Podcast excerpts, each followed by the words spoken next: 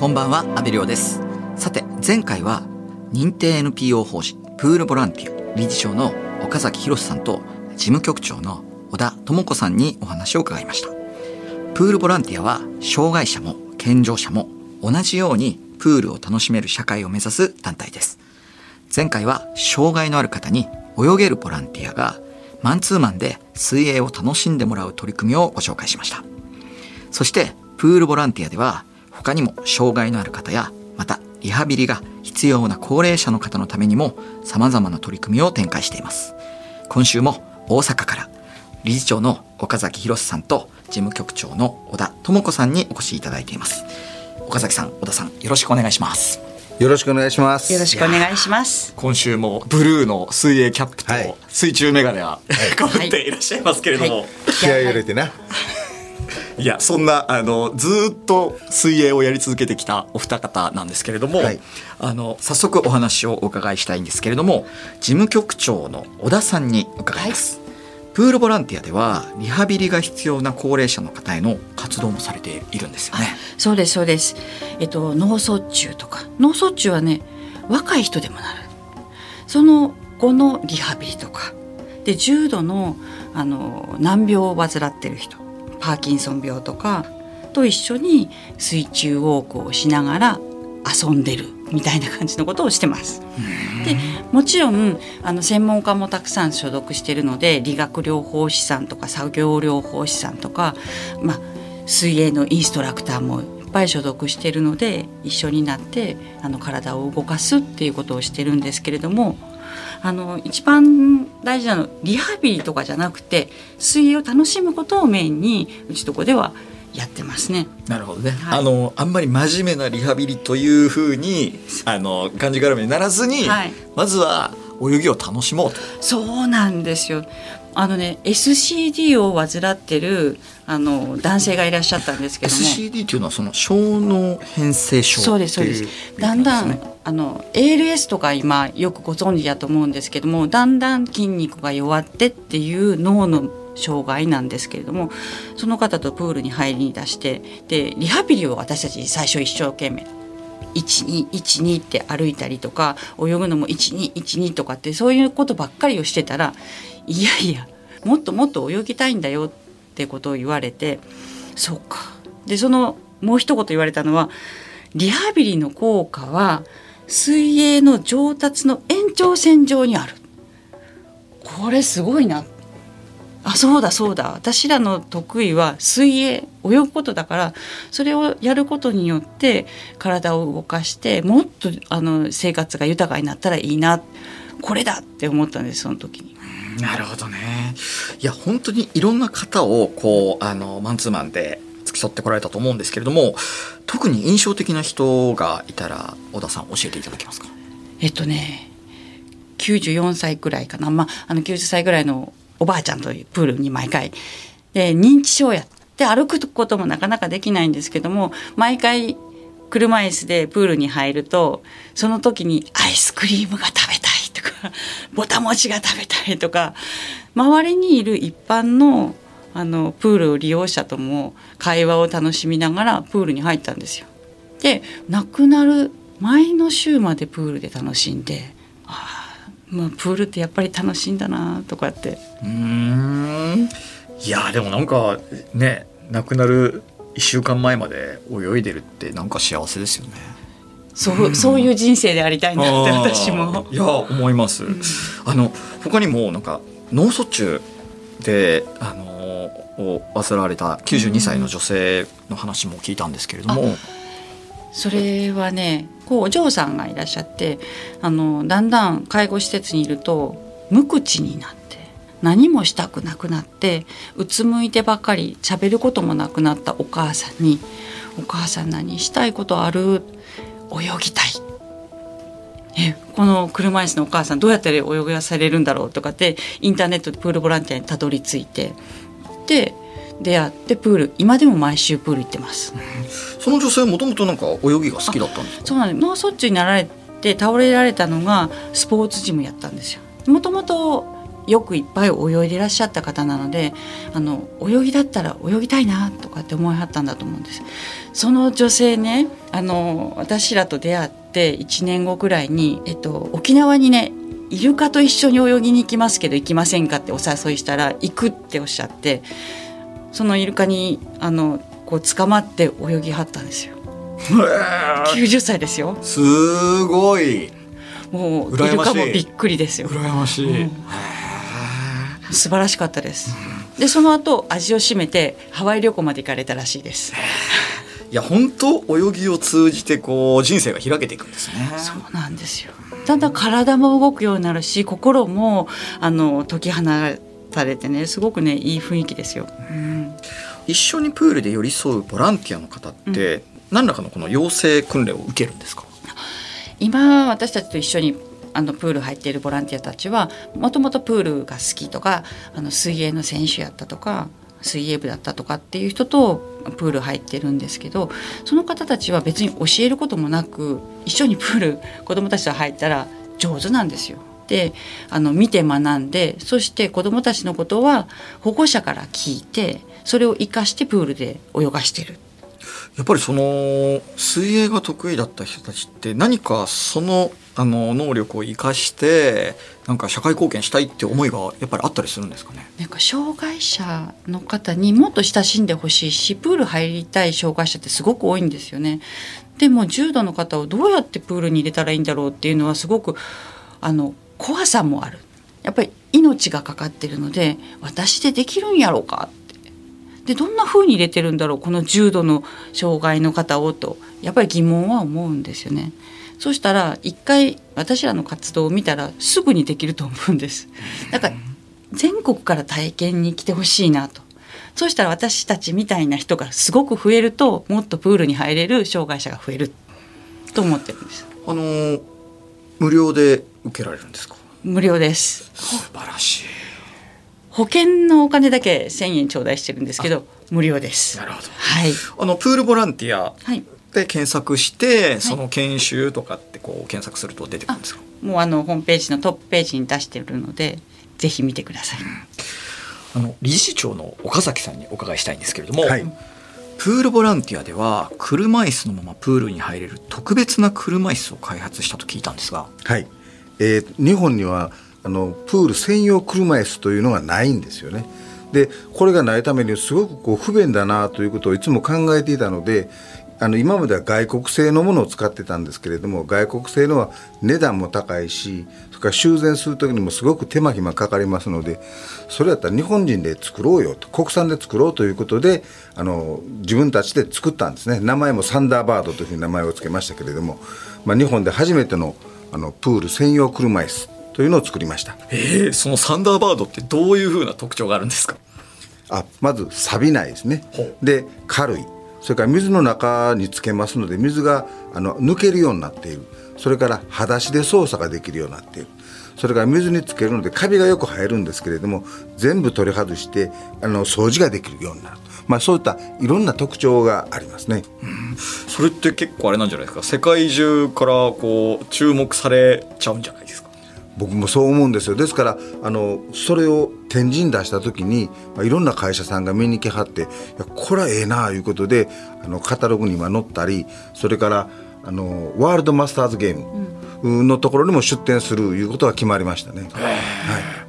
もう普及していっぱいプールに来てほしい。素晴らしい。そうそう普及することがまず目的やもんね。だからそのプールの専用の車椅子があるいうことそのものをプールの人たちもあるいは障害を持ってる人たちも知らないんですよね。だからまずとりあえずいろんなところに普及していくことが大事なことだと思ってます。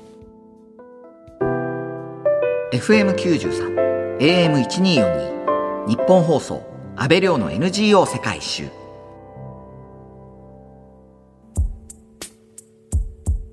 今日は認定 NPO 法師プールボランティア理事長の岡崎宏さんと事務局長の小田智子さんにお話を伺っています。水泳というと水着やキャップなども必要だと思うんですがまさに障害のある方用にスイムキャップも作られたんですよね、そうなんです。あのヘルプマークっていうのは皆さんとってもよくご存知だと思うんですけど外から見て障害が持ってるかわからない方にヘルプマークをつけてもらって手助けしやすいようにするマークなんですけどそれは東京都が推奨して全国に普及されてるんですけどもそのヘルプマークのタグをプールにつけて入ることができない。だけどプールって障害者がすごく多いんですよね。外観から見て全然わからないしなんかもそもそしてはるけど何やろうとかって思うこともすごく多かったんでなんか分かるきっかけがあれば私は手助けできるのになと思ってた時にあヘルプマークあのスイムキャップにつけたらええやんとかって思って東京都に相談させてもらって白いキャップにヘルプマークを印刷して普及するっていうことを始めたんですよ。いやその真っ白いスイムキャップに十字のマークとハートのマークが赤の切り抜きでプリントされてるんですけどもまあパッと見すごくあ多分何か手助けが必要な方配慮が必要な方なんだなっていうのが多分日本人だってなんとなく分かりそうなデザインですよね。うん、そうなんですよ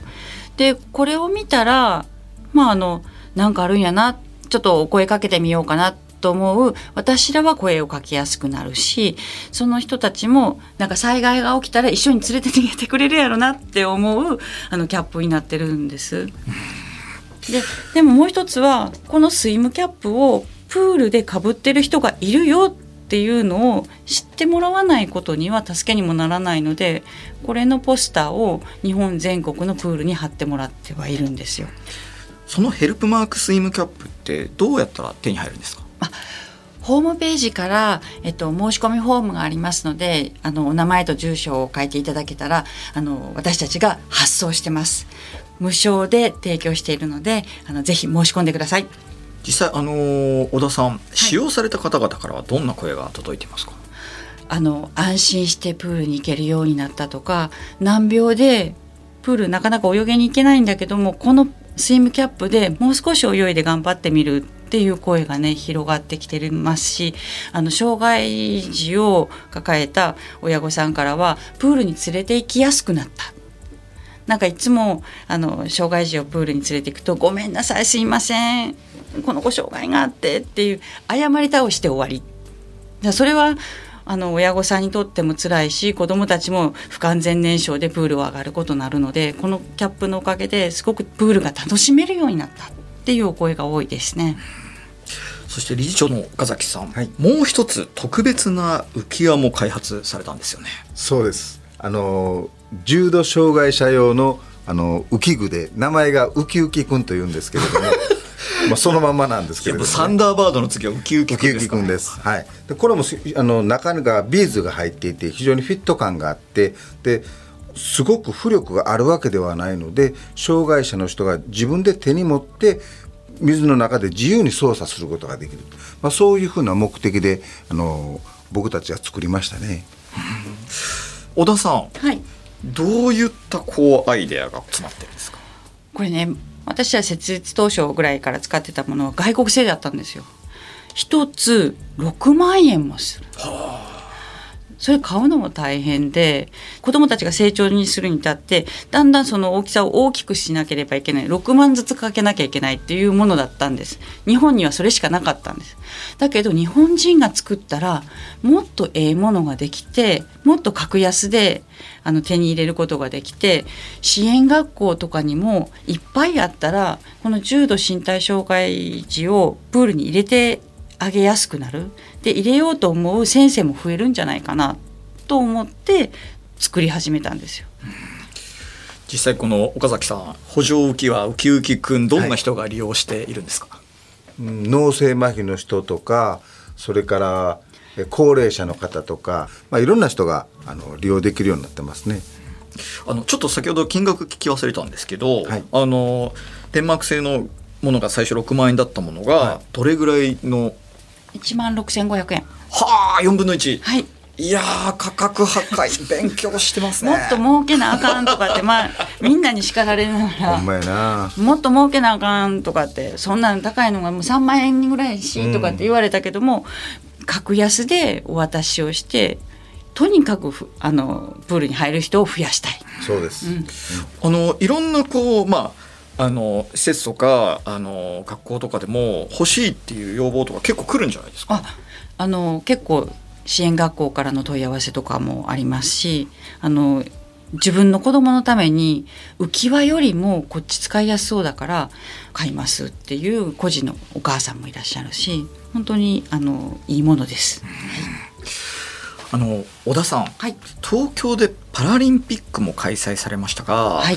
小田さんプールボランティアの活動や開発したアイテムなどについてかなり関心が高まっているって実感ありますか？ありますね。去年とかやっぱり私たち水泳なのでパラリンピックの水泳すごくよく見てたんですけども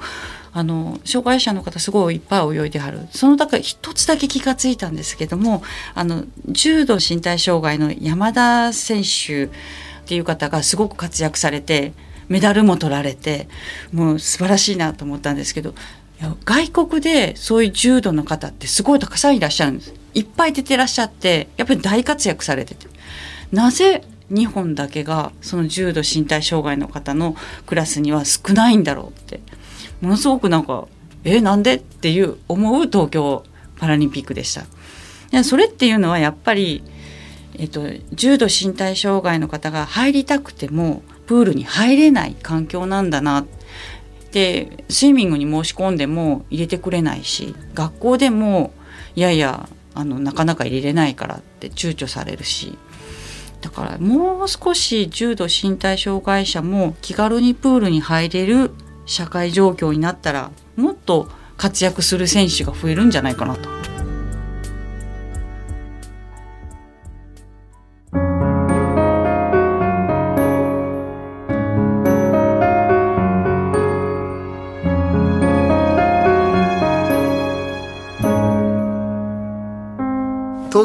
町にある日本放送からお届けした安倍亮の NGO 世界一周。そろそろお別れの時間です。今日は認定 NPO 法人プールボランティア理事長の岡崎博さんと事務局長の小田智子さんにお話を伺いました。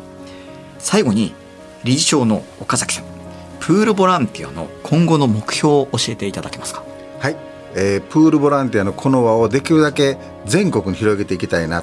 姉妹校をいっぱい各都道府県に一つ作っていけたらなというふうに考えています。あの実際にかなり他の都道府県からも要望は多いんじゃないですか？そうなんです、えー、年内にプールボランティア北海道とプールボランティア和歌山ができそうですね。そんな感じでこう各都道府県に一つ一つできていけばいいなというのが僕たちの夢ですね。ありがとうございます認定 NPO 法人プールボランティア理事長の岡崎博さんと事務局長の小田智子さん貴重なお話ありがとうございました。ありがとうございました。ありがとうございました。プールボランティアの取り組みについてまた車椅子やスイムキャップ補助浮き輪に関心がある。という方も詳しくは公式ホームページをご覧ください。ここまでのお相手は阿部亮でした